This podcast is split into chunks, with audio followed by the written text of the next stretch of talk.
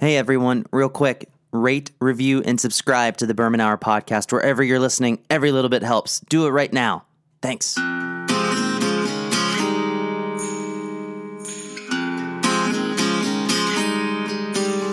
Hello and welcome to this week's episode of the Berman Hour podcast. I'm your host, Jeff Berman. Thank you so much for tuning in. We have a very interesting episode this week. My old friend Martha Roberts is on the podcast and she's a professor. She is a triple certified adult and pediatric critical care practitioner, an emergency nurse practitioner, and for our purposes of this conversation, she has been administering COVID 19 vaccines in the Davis, California area for the past few months. And I wanted to pick her brain about her experiences, her thoughts on this pandemic, her thoughts on the vaccines, and a whole lot more. So, without much further ado, we're going to jump right into it my conversation with Martha Roberts. Enjoy.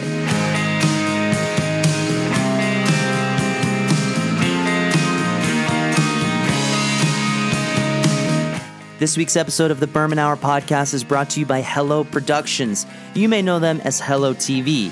Hello Productions is the ultimate all inclusive live concert video production service. With the live concert industry shut down, the only way for artists to reach their fans is through creative live streaming concerts and events. And Hello Productions can help you do that. Go to H E L L O O O T V dot com and talk to them. Let them know what you're thinking about doing. If you're a solo artist, they have a stage for that too.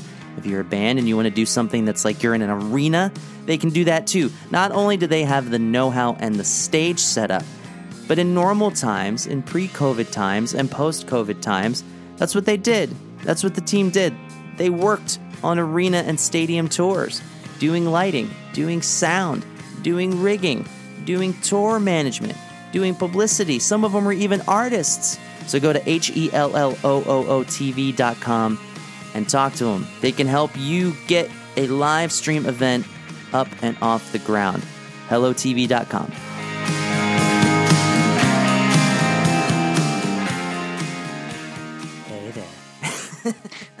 Well, hey. Your microphone setup looks like it's better than mine. It's not better. You have a better pop stand than I do. Mine's just a tiny little thing.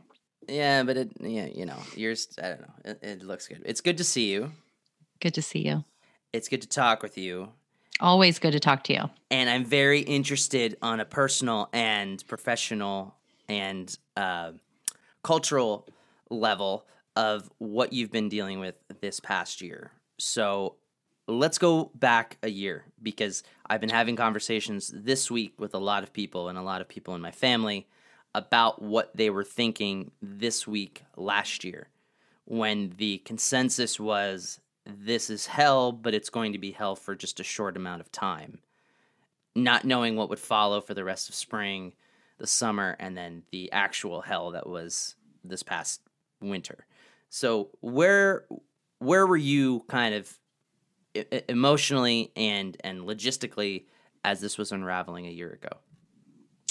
A year ago, I literally moved across the country from the East Coast, where I had been my entire life, essentially, raised outside Philadelphia, uh, 15, 17 some years in the DC area.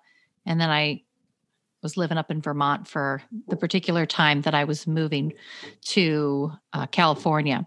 I was offered a position at UC Davis, which was going to be a really great position. And I essentially I moved during uh, the part of the pandemic where we didn't know exactly what was going to happen.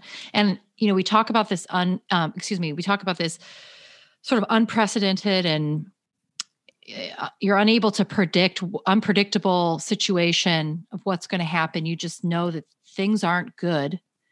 And oh gosh, I'm the one that has to be on the front line of this. Now, there's a lot of people on the front line. I'm not saying that healthcare providers are the only ones, but I was in the room with those patients, you know, when they're first diagnosed, and I'm not sure we took the right precautions. I consider myself very lucky for not getting sick. So I moved across the country. I was working in a brand new hospital. I didn't really know anyone here. And there was this crazy virus that nobody really knew anything about. So every day was, gosh, I'm not sure there's a word for it. Treacherous. nice. That's, that's how it felt. Did you think that this was going to be rather brief, or did you have a sinking feeling that this was going to be a long term issue? I knew it was going to be a long term issue from the very start, not just based on the evidence and literature that I was reading about the coronavirus and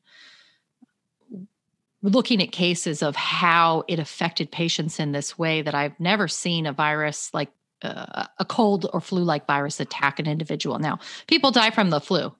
Sure. Um, and, and I've seen that. But I I never really saw young, healthy people die from the flu. That that's what makes this virus so different from the rest. And it was very scary. Now, I knew that with our uh, hospital preparations and the meetings that we were having almost every day, we had an update what the new guidelines were, what medications to give, how we were treating patients. Um, I, and the lack of PPE, the protective equipment we were using. You know, the stories that you heard about people reusing their masks and such. That's that was me. And the trash bags. Oh, yeah. Uh, well, my hospital never had to use the trash bags. Um, we eventually used something what's called a PAPR which is this portable protective machine that that kind of is like a hood. It goes on you and filters the air. And I mean, UC Davis did a wonderful job. I, I think that they they had a, a very good leadership through it all, but they still could not control the emotional and physical happenings of the staff. I mean, the ER is a hard enough place to work in general. And you have to have a certain personality to do it. And then when you add this level of complexity and scariness, it's almost like, wow, I thought I had it kind of bad before. It's fun too. I mean, don't get me wrong, not all the right. patients die, and we do help people. But this was a whole new level of like burnout, depression, anxiety, even resorting to uh, stuff that wasn't so good for us, you know, maybe like a little increased drinking, you know, picking up bad habits again, you know, irritability, that kind of stuff that was something that kind of caught a lot of attention on social media, but it didn't seem to catch a whole lot of momentum in the mainstream media, which was the reaction that the healthcare workers like yourself were dealing with, what they were going through. So we were kind of inundated with a lot of really scary information about the realities of the virus through the CDC. It obviously got filtered through uh, an unhelpful uh, uh, political lens for quite a long time, right? But the effect that it was having on people like yourself didn't seem to be documented in kind of a cultural sense. The people who were a little bit more savvy and younger on social media, like ourselves, we, we would see people posting about it, or we would hear about people that we knew that were that worked in medicine, that worked in hospitals. Mm-hmm we would see what they were saying and, and what they were sharing on social media.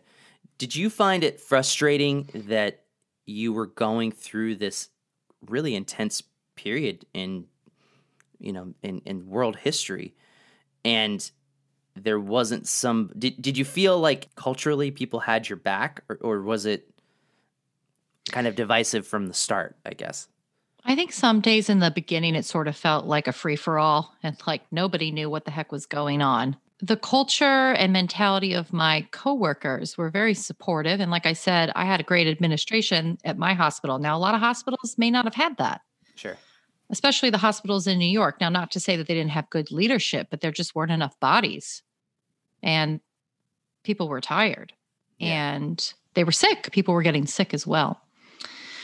So I think you know, I don't want to sound like I had it great either. you know, like, yes, we were prepared. Yes, I had good leadership, but there were days where, as you know, I work day night rotation. So maybe at the beginning of the week, I'd work Monday, Tuesday, like 6 a.m. to 4 p.m. Then maybe I'd have a day off. And then three days in a row after that, I'd be on the overnight shift, like 9 p.m. to 7 a.m. And I would flip back and forth doing that. So when I had to stay home for childcare to teach, to be a to act like a first grade teacher, I will never call myself a first grade teacher because it is very difficult to do. But when I had to act like a first grade teacher, there were some days where I was staying up. You know, I'd work my shift, my overnight shift, 9 p.m. to 7 a.m., come home, wouldn't go to sleep, teach Ellie all day. and then maybe I'd take a nap. But it was it was that was the hardest part for me. And I was really depressed through that. It was really hard. But and and on top of that, I like I said I had just moved here. I didn't know anybody in the beginning. It's hard. It's I, I mean I think living in California is easy and was easy compared to other places I've lived. But the transition there was a lot more difficult than I had anticipated. Did you find it the same? Transition meaning like establishing a residency or Yeah, you're landing, so to speak. It's more expensive. Uh the landing was more difficult. And I've moved quite a bit in the past 15 years. So yeah, I thought it was hard. However, I made friends quickly in the neighborhood, which was really great. And I have some really wonderful neighbors. And then, of course, my friends from work, you know, they're young professionals such as myself. And we got through it. You know, we'd meet outside, literally in the in, in the backyard or something, and we would be take great precaution. And then, of course, when we all got our vaccines, you know, we felt a lot better. Got a lot right. better because vaccines save lives. I know that this is going to be putting you on the spot, and I don't expect you to answer this on behalf of the entire medical community. But the elephant in the room for this conversation, I feel, is the former president and the politicizing of the masks and the virus and the entire situation. What was going through your mind, and, and how did you feel in your heart? And if you feel comfortable enough to speak on behalf of some of the people that you were closest to that you did actually work with, what were you going through when we kind of were well into this virus and we're in April, May? We see the numbers start to climb and we see a basic disregard for the idea of flattening the curve. We see a disregard for the courtesy of mask wearing, and we see a presidential we see the executive branch essentially tell the rest of the country that we're on our own and, and we don't really need to worry about this. Well, certainly I felt that it was frustrating and I didn't understand why people were politicizing sickness. You know, I guess I, in a way, could understand the cult mentality or uh, misinformation kind of let's grab onto that kind of thing. But I'm a person of science and I've spent my entire career and most of my life reading science and practicing evidence based care for patients. Um, but that also kind of leads me to say I have seen all kinds of patients. I have seen all types of political beliefs, and I have seen um, people make comments about healthcare and medicine and treatment and nursing that aren't correct. They're wrong. Um, and my job is not to make them feel bad or not give them the appropriate care or have a bias or a judgment. I genuinely want to help people. And and some days you know, I do as much as I can and then people can do what they want with the information. But as far as, you know, what what Trump did, now there's plenty of Republican and Trump supporting physicians, nurses, and other healthcare providers, sure. But to say that the vaccine or the virus is political is inappropriate. Um, I do like to hear some arguments occasionally. But um, in the case that someone says that either COVID or the vaccine is politically driven in regards to prevention and treatment, they're just wrong. You're wrong, wrong, wrong, wrong, wrong. It's not political. Um, COVID doesn't make you a Democrat or a Republican or anything. Literally, you need to abandon your political party and remove this from your decision to get something like a vaccine. You need to remove political party from the reason to wear a mask, to wash your hands, not to travel unless an emergency, etc. I mean, if that's light, that's lightning now. You can travel um, sort of a little more liberally if you have your vaccine. Sure. Yeah. And again, COVID doesn't care who you are. You know, it, it, it attacks anyone, whether you're black, white, purple, Catholic, Christian. Your favorite color is red. You're a boy, girl, transgender, anything else. It doesn't that, matter that was the issue that I had, even with people in my own family, where I kind of had to sit down with them and say, we're dealing with something that is indifferent to whatever our best intentions might be. So, whether you're getting a haircut or you're getting this or you're seeing this person and you trust this person, it does not matter. Mm-hmm. It, it simply does not matter. The virus does not care right. whether you have to do this to feed your family or feed yourself or to feel better about yourself. If you're putting yourself at risk, you're putting yourself at risk. And you know, I, I moved as well during the pandemic, and not to make this about me, but in, in kind of a similar way, uh, we moved a few months into the pandemic, and we traveled through parts of the country where I could tell like the hysteria hadn't happened yet.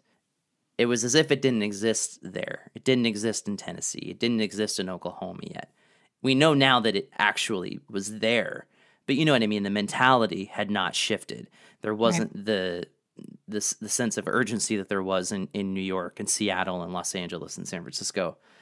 And now all this time later, we see that those places have had rashes of time where they're just getting bombarded with cases and deaths mm-hmm. and, and everything. How did you kind of get through that process when you're kind of seeing people who are coming in because either they're making genuine mistakes or, or people who are coming in because they got COVID because they believed in misinformation. You or know, someone I, else made a mistake around them, right? Yeah, yeah. Like how how do you is it difficult for you to kind of check yourself? My immediate answer is not necessarily. I'm I'm not perfect by any means. I think that I have a lot of insight having done the, the career for a while. And I I have um you know, seen therapists myself to help through my own personal issues in my life, which I think is fantastic. I wish everyone had that ability. But I I really have I feel like the bones in my body that when I see someone that needs something, I really want to help them. And I think people would say that about me, not just at work, but in my personal life. It's not difficult for me. I can vouch for that. I mean, it's really not hard for me. It makes me happy. Um, I really need 20 bucks right now. Could you I would send it to you and you know I would. I know you would.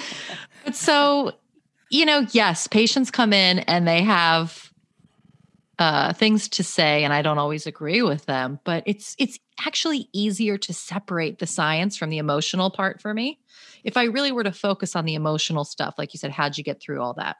I think I'd be pretty angry. But yeah. you know, anger, as we say, is re- in the medical world is really just sadness. You know, real anger is just sadness translated into explosion. That I probably spent more time being sad, actually sad, like crying and and feeling somewhat sorry for the people I was treating that were so sick and dying, and sort of sorry for myself and then it was easy to snap out of it because I'd be like, okay, I'm so lucky. Like I have a home to go to. I don't have COVID and I'm homeless. You know, I don't have to worry about my health insurance because I have it and I have knowledge. And I think that's the other thing. We we expect all these people that come to see us in healthcare to have knowledge. And they don't. That's why they're coming to us. And sure. This is a good time, I think, to just interject a lot of embarrassing stories about you. no, no, no, no. no, no. But something I do want to say about our college days because I think it's pertinent to this situation and a good example of how you kind of weathered the storm of what you dealt with. You and I went to American University in Washington, D.C. It's in mm-hmm. Washington. It's obviously going to be a university that is a political hotbed, a very diverse place to go to school. And we went to school and we're friends with a lot of Republicans, a lot of libertarians, a lot of Democrats, a lot of bleeding heart, diehard liberals, a lot of activists. But I don't think that as we were making our way through what felt like the murky Bush years while we were in college and the post 9 11, the preemptive mm-hmm. war in Iraq, and all of that, it was touch and go there for a while. And there were tense moments on campus. But I feel like the lessons I learned sharing classrooms and lecture halls with people like that made me a, a, little bit more of a diplomatic person when it comes to dealing with those sort of uh, conflicts and conflict resolutions. This, however, I, seemed like such a uh, a drastic severance from uh, what we had experienced because the level of misinformation had gone awry far beyond anything that what we were dealing with when we were worried about WMDs in 2003 or whatever it was. Right when you are on the front lines actually combating this virus and you're seeing what's happening around the country.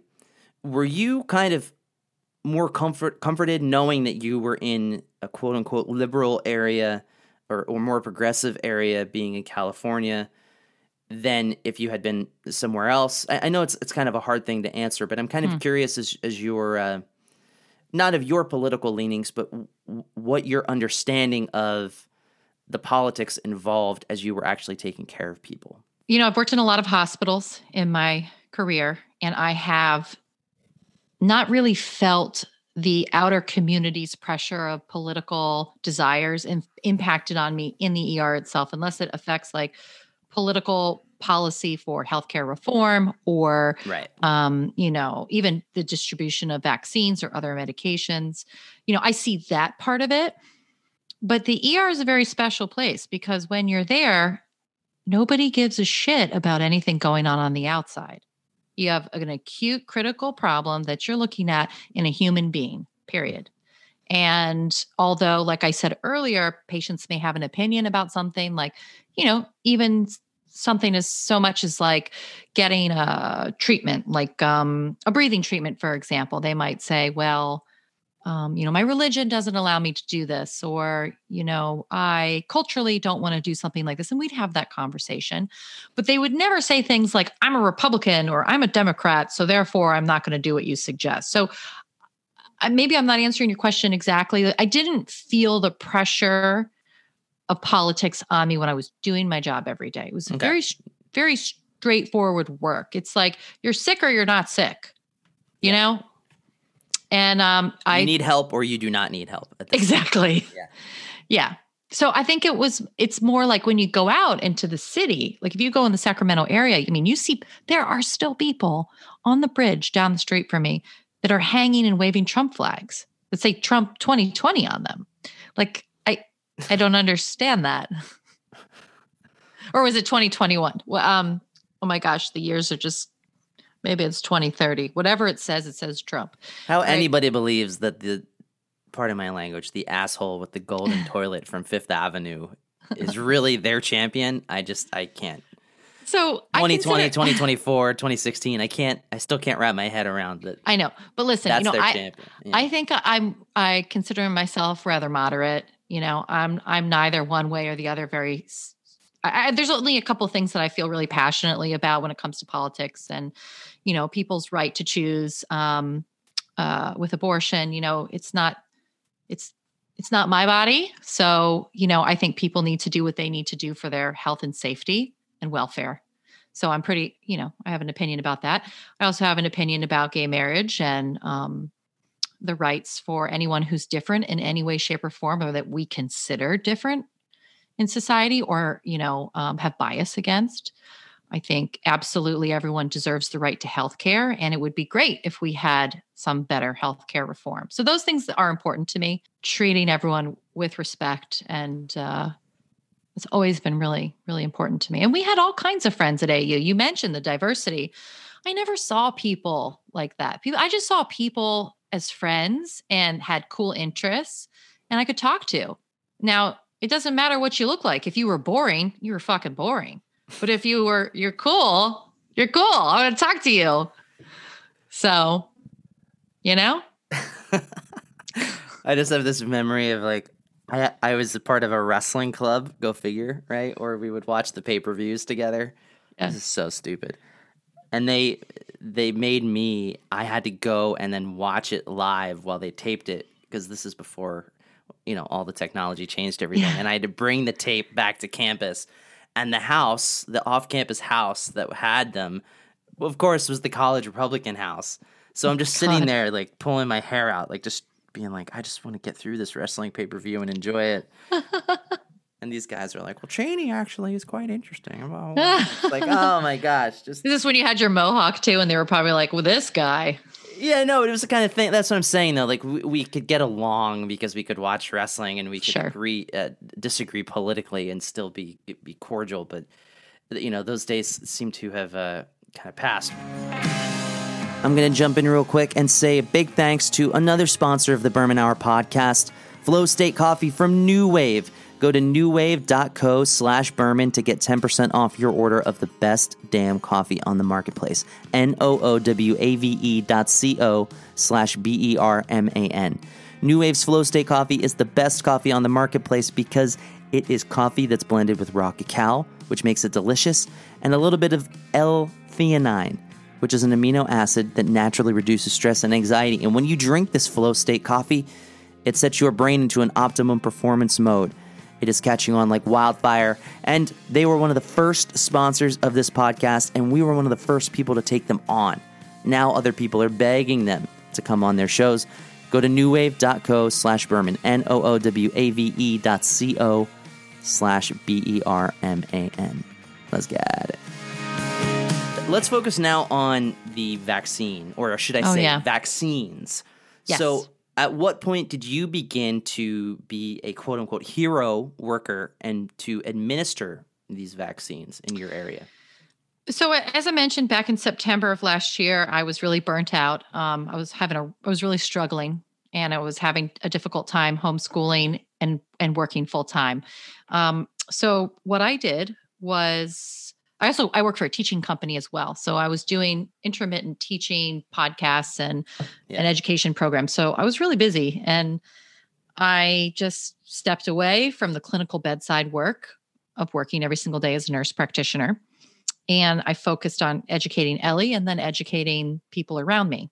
Now, as far as like other healthcare professionals, I took a job, some contract work. There was a a COVID hero relief project that was being passed through every single state, and they were looking for people to work paid. There were some volunteer positions, but there were paid positions. So I took a paid position with CVS, and I would go to different sites and administer the vaccines. Some of them were at nursing homes, some of them were in hospitals, and some of them were at direct CVS locations. Mm-hmm. And so I've been doing that uh, for the last several months, and also uh, sort of you know continuing this education project, not just with my companies, but with uh, f- friends and family, answering questions. And you know, in my profession, we have a saying about vaccines. Do you want to know what that is? Yes, Vaccines cause adults. That's what they cause, I like that. right? So now we all know that the coronavirus um, vaccines in kids have not been proven uh, safe yet. Okay, we, we're not giving them to kids under 16. However, young adults, they're still young people. We want them to live a long time and be old adults. And this goes for all types of vaccines. And eventually we will get ones that kids can have too for the coronavirus. But um, yeah, vaccines cause adults. It doesn't cause autism. It doesn't cause uh, cancer. It doesn't cause uh, other terrible things. Now, you might hear in the news, depending on when you air this particular segment with us, that there's some, the AstraZeneca vaccine has been linked to possibly blood clots or even death. Yeah, now, that a one's lot a little scary. Controversy around that in Europe right now. Right. But if you Yeah. look at the studies, particularly around Moderna, Pfizer, and Johnson and Johnson, uh, they're all very safe. And I wanted to mention a little bit about that. Um, yeah.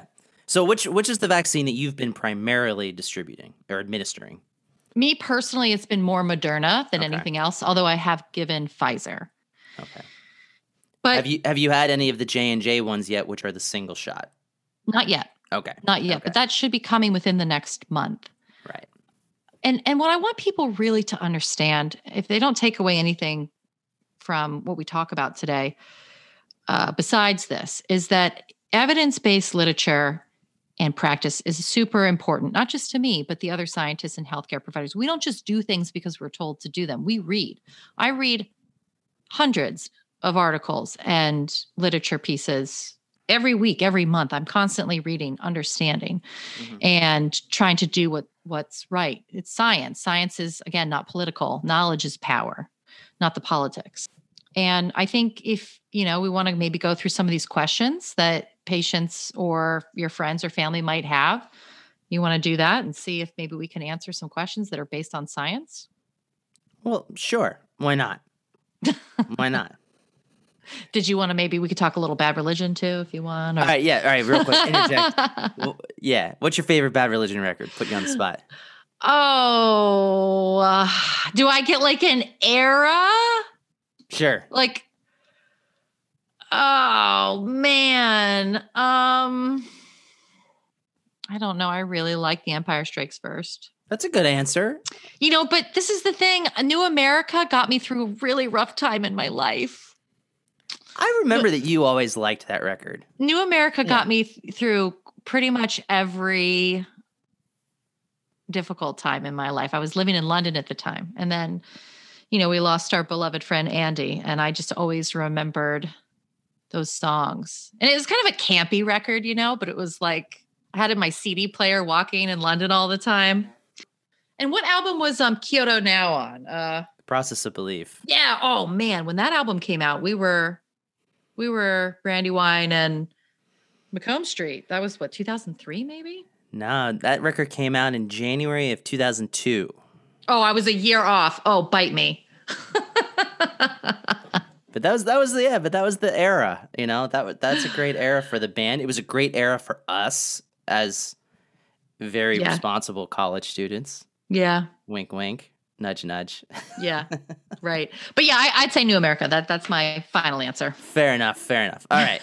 So, if somebody gets the vaccine, and again, we're referring to the ones that you are familiar with, which is Pfizer and Moderna. We're not going to talk about the other ones just because you haven't had the experience with them, but Right. there is information on there about them on the CDC website. There's more information coming out as they become more readily available. So, if somebody gets the first shot, they need to get the second shot, correct? Yes. In a two vaccination process like Moderna or Pfizer, you need to get it. Now, just to clarify, Moderna is one shot, and then four weeks later, you get the second shot. And then with Pfizer, you get the shot, and then three weeks later, you get the additional shot. Sure. Is there an immediate lessening of risk as soon as you get that second shot, or does it take a little bit of time for everything to kind of kick in and get get rolling? So within the first two to three weeks after getting the first shot, you have about 70 to 85% effectiveness or protection. Okay. And then when you get the second shot, roughly two to three weeks after, you have 95% or greater protection against the virus. And you know, the CDC just released a, a statement that said if you have the vaccine and I have the vaccine, we can hang out together, you know, not not be worried. You mean hang out together sans masks? Correct. Okay, so that's that's a good time to bring up the mask thing because that has been politicized to the moon and back. So people should continue to wear masks in public. Correct? For right now, yes. For right now, yes. And you know, I always tell people just do your own test if you want. What's what you can do is put a put a mirror up in front of your face, and I want you to just cough in front of the mirror, like on the mirror. Yes, stick your tongue out and cough on the mirror. Then I want you to put a mask on, and then cough on the mirror, and then see the difference on the mirror. Like, is there a bunch of spittle there anymore, or a loogie, or fog? I mean, it it it I- I'm tongue tied because I don't understand what people don't see about that. Like, why is that? Why is that confusing? Yeah, you know, and this is my first winter back on the East Coast in 13 years. And you know, I've toured through cold areas and obviously I've been back for holidays and stuff, but living through an entire winter, I've grown accustomed to wearing the mask for the purpose of staying warm. Yeah, that has definitely helped. Yeah. And And, it's it's been very helpful in that regard. On top of being helpful for this pandemic as well, obviously. you know, what's interesting is that you know someone might say, "Okay, fine, I agree with you that a mask may help me not spread spit and saliva and cough and things like that. Fine, but like." I'm not going to get enough oxygen if I wear a mask. Like, there's no oxygen getting to me. I'm breathing my own carbon dioxide. You know, you might breathe your own bad breath, but I, I've been wearing the regular masks, uh, the just the surgical masks in my job for 15 plus years. You know, I I was in surgical cases. I do procedures. You know, there were other illnesses I had to protect myself from before coronavirus, and I didn't pass out. I didn't get headaches. I didn't have problems wearing a mask, and I wore my mask for 12 hours straight in the ER over the whole pandemic for days at a time. Somewhere where I noticed that it was strikingly peculiar to me was when I had to go to Lowe's to get something. and I walk in and nobody's wearing masks, Huh. and I'm thinking like, when you motherfuckers are doing whatever you're do- whatever the work that you're doing that I don't know how to do, when you go into people's houses and you're doing this work, Yeah. you're wearing masks while you do this work to protect yourself. Why would you not protect yourself from this virus? You know, because if you if you're wearing it while you paint, it's not as if if you don't wear it, then you go breathe on somebody that you know they're to get paint fumes. It doesn't work like that. But with this, it does work like that. So I, I never understood that disregard and, and the general lack of courtesy. People don't like being told what to do, Jeff. You know, it doesn't matter what it is. This is just a lot of this is people not being uh liking what what people are telling them what to do. They want to do what they want to do when they want to do it. I bet you if we search their, um, we go through their search histories, they actually do like being told what to do. That's my theory. That's Only my, if there there's some special whip involved. But yeah. look, what maybe you- should. what- What do you say to somebody who who doesn't? You know, they say I don't want to get the vaccine because X, Y, or Z. I take out my writing crop and I say you're going to do it. no, okay. So I can't make anybody do anything, just like nobody can make me do anything. I mean, hell, it's America, right? So uh, that's the other thing. You know, we have to think about. Not not everyone is like you or me, and I'm not being pretentious, and I'm not saying either of us are super special, even though we are. But the point is, is that we don't you know, have those kind of feelings, those selfish feelings that some other people have. Now, they have those selfish reasons for a variety of reasons, you know, whether they didn't, you could go for everything from they didn't get enough love when they were growing up to they went through a terrible tragedy or some kind of post traumatic. They have, um, you know, maybe their IQ isn't that high. I mean, there's all different reasons why people are selfish, right? So, uh, what can you do? You can't change someone's entire personality. So, you know, you give people information, they can do what they want with the information, and then that's all you can do. You know, we talked a little bit about being selfish, right? If you feel that you don't need to get the vaccine for X reason, whatever, you could try to do it for selfless reasons. Like you don't want to spread it to others. Help us open our frickin' schools, our churches, our, you know, businesses. The vaccine isn't just about protecting you, you know? Yeah, something that I'd like some clarification on because I'm actually going through this now.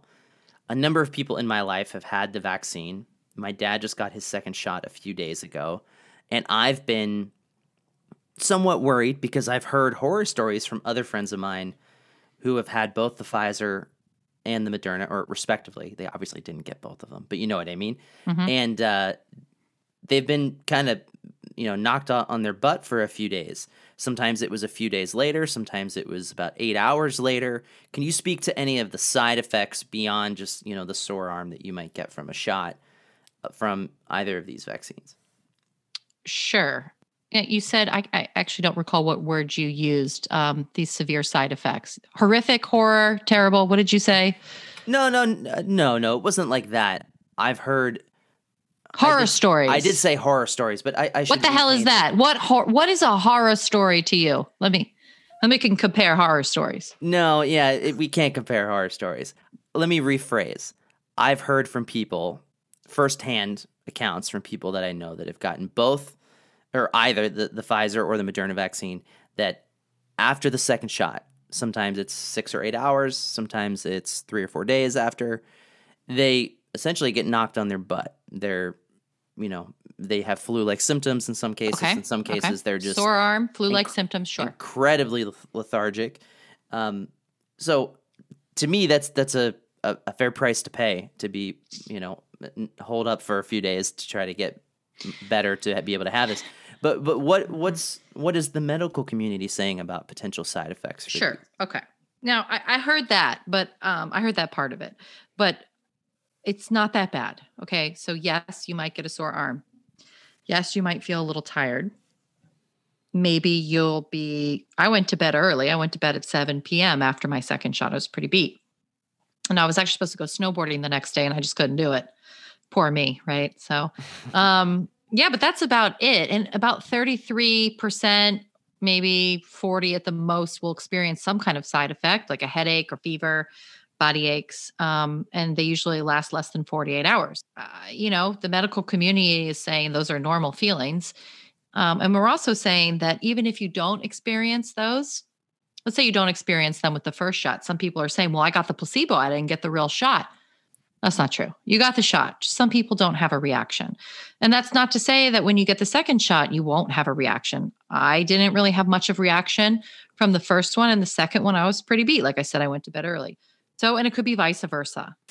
But regardless, you know, these are minuscule things that don't send you to the hospital and you can take care of your symptoms at home and rest. Okay. Here's something that I want clarification on, and I hope that you can answer this.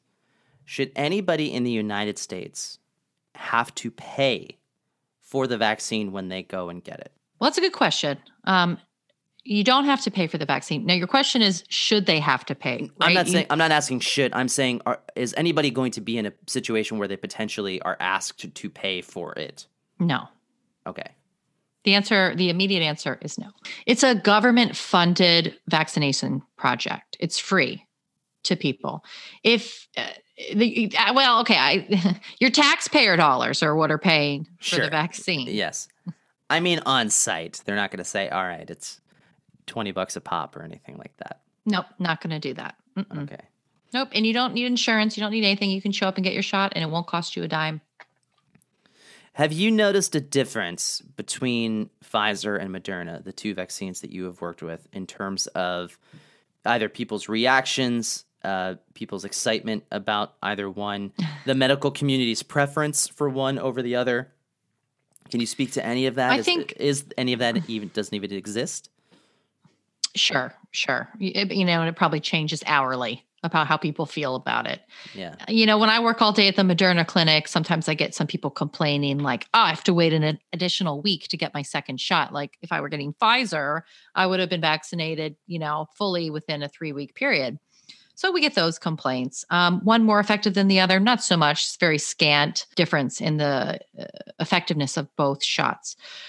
Um, as far as people um, seeing me in general, I mean, I've had people hug me, cry, uh, you know, uh, bring me gifts. I mentioned to someone I didn't get to eat lunch, and they went back and got me a Wendy's chicken sandwich, which was delicious. Ooh, spicy or not spicy? Spicy, of nice, course. Nice, of course. So yeah, you know, people are very appreciative, um, and it's very rewarding work.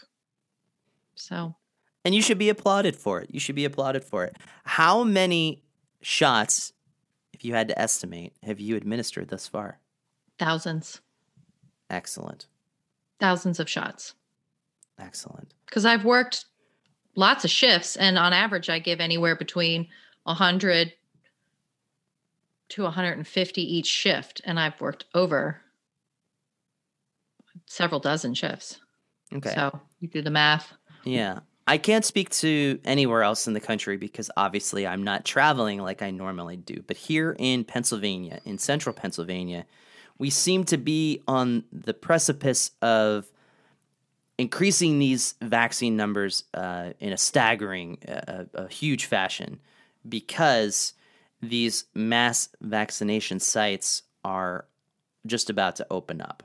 Mm-hmm. I can't speak to that, like I said, to the rest of the country but assuming that all goes well with these rolling out throughout the nation, how long do you think we're going to be in this process? You know, that's something that we hear President Biden talking about now. He kind of set this lofty goal of 100 million within the first 100 days. I think he's already eclipsed that. Something that I don't seem to be hearing from Dr. Fauci, I don't really seem to be able to find it when I look on, on the CDC's website and I'm curious if you just have any inclination, I'm not holding your feet to the fire, but how long do you think that we're going to be in this vaccination process? Definitely another six months, if not 12 months. Okay. I think this time next year, I mean, he predicted, you know, in the Rose Garden the other day, I listened to his his conversation that he had about July 4th, you know, that we are all going to celebrate Independence Day together and really celebrate the end of the pandemic. I think we're going to have a, a few other blips here and there of increasing cases, maybe. Yeah. But overall, trending downward. Yes, that's going to continue. Sort of looks like the stock market these days. If you bought Peloton stock, I mean, geez, it's a little volatile. Um, but I'm so glad I sold that when I did. Although if I had sold Peloton when it was in its like 150s, I I'd be uh, sending you DoorDash and a limousine right now. so Wendy's chicken But- sandwich delivered in a limo. That's right. But yeah, I think we're definitely in it for another six to 12 months. I think the vaccination rollout's going to cause some blips. And I think that there's still going to be some confusion about whether I should get it or not get the vaccine. Right. How long do you anticipate that you will continue to be administering these vaccines? Well, that's another good question. I, you know, even a pandemic doesn't change the way I approach a, a career. I, you know, I only sold, excuse me, I only um, signed a temporary contract. I don't like to sign my life away when it comes to ER medicine and nursing because there's so many opportunities, and that's what I love about it. That's why I did it. My contract is up on March 31st. And then I'm going to be spending some time with my family who are all vaccinated in Florida. And then I'm starting a new job at San Fran General, the General, we call it, just uh, per diem, working some clinical shifts. I'm going to get back to the bedside. So, sure, maybe I'll still work the clinic the second half of the year, but my main focus is to get back to the bedside. So, at most, maybe three extra months. Well, on behalf of everyone, we thank you for your hard work and your honesty and your willingness to share a little bit about your experience. Because I feel like a lot of the disconnect, a lot of the misinformation pandemic that we're fighting against is because conversations like this are not happening enough. When Yeah. conversations like this are happening between pundits on television or on talk radio, it gets lost in, in the muck and the mire of whatever, the slant of the channel or whatever whatever is trying to be pushed. But you know, when you sent me all this information earlier, the one thing that you kept coming back to, and it was almost as if you knew I was going to ask you these political questions because you you know me, but you you kept pointing direction and the arrow back to the CDC website. Right. The CDC has taken a beating from a public relations standpoint alone. They've got some ground to gain. What do you think the CDC can do or continue to do to increase their good standing within the truth sayers of American culture as we continue through this vaccination process? Well, like Enya would say, just because my kid likes to listen to that when she goes to sleep, is time will only tell, right? So time's only going to be able to tell how this is going to grow or falter. And I think that people need to consider that evidence in literature and studies and randomized control trials, those all need to be spun through a web of scientists. And um, we have some good ones on the team and and time will tell whether or not those are uh, reproducible studies if if the vaccine works if this whole plan works and i don't think that the cdc has actually suffered too much. I think there's still a lot of people that respect them and understand that they are doing the right thing. They are.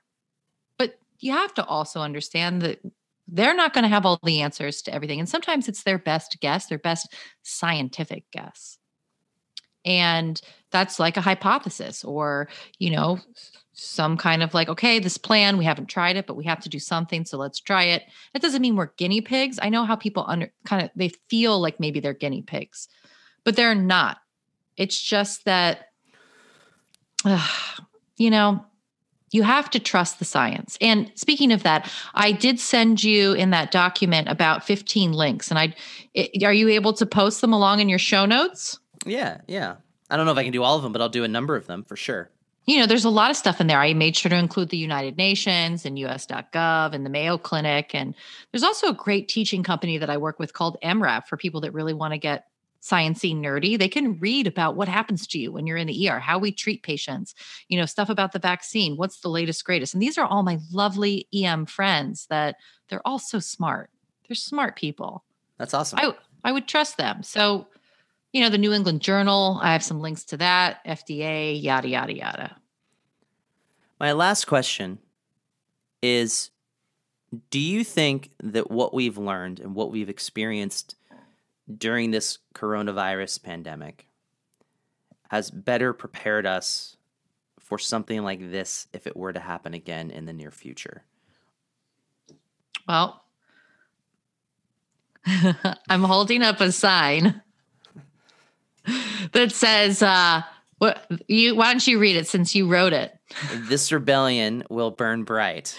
Now, I understand that that might mean something a little bit different to you, but you know, every time I put this sticker on something, you know, it's been on my car, um, on my desk. I have, like, for some reason, I have a whole bunch of extra ones, which is great.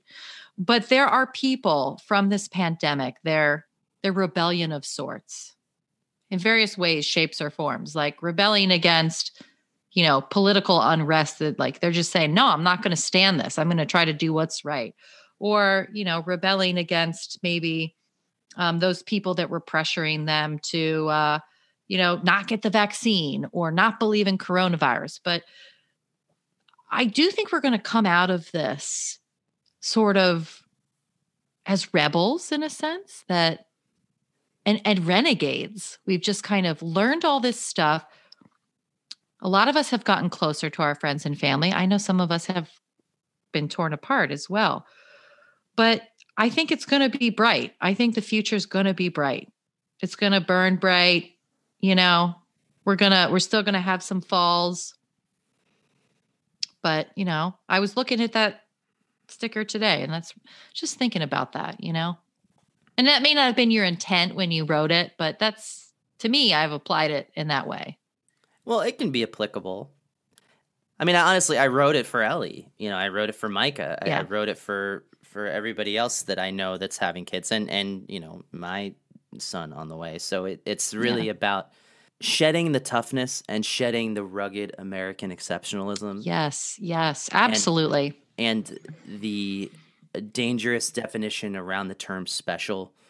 I feel like mm-hmm. this pandemic has really highlighted how there are people, you know, in our families and in our friend groups and in our, our country, our, our fellow citizens, who would risk their lives and the lives of others and are willing to die before they come to understand that they're not actually that special. And we are all in this together. And yeah, we can collectively do a lot more than we can individually. And sure. that's kind of the antithesis of of a lot of the the cultural fabric of America. And with my writing, I know you didn't ask. This is a long-winded answer, but with with the songs that I write that are overtly political, then they're overtly political. The songs that I write that don't seem to be political are incredibly political. It's just subdued with how I see the trappings of Americanism has an effect on us, and yeah. it really has an effect on our uh, the young people and and now we're of the age where we have our own young people and we have our own kids. Yeah. Or we will soon and that concerns me because I don't I don't know. I I think that uh, I'm encouraged by your your optimism that the future you think the future is bright and I'm inclined to follow you because I I trust you. i have always, a good feeling about it, you know, yeah, and and I've always looked up to you and, and I think that part of the way that that uh, that brightness is going to shine is by having a younger generation that is more tolerant and more collective in yes. their thinking. And so here's to that. Yeah. Cheers to that. Cheers, cheers to that. And there you have it, my conversation with my old friend, Martha Roberts. I thank her for her time and her expertise and for sharing her experience in doing the good work that needs to be done to help get us vaccinated and safe and on the other side of this pandemic. Thanks again to our sponsors, Hello TV. They can save your ass and help you do a great live stream concert event. And if you do it right, you can make money. There, artists are making so much damn money doing this. So, Hello TV can help you with that. Go to H E L L O O O TV.com. And also, Flow State Coffee from NooWave, the best coffee on the marketplace. Sets your brain into an optimum performance mode, a flow state, if you will. Go to N-O-O-W-A-V-E dot C-O slash B-E-R-M-A-N, noowave.co slash Berman, and get 10% off. All right, thanks everyone for tuning in. I'll see you next week. Let's get it.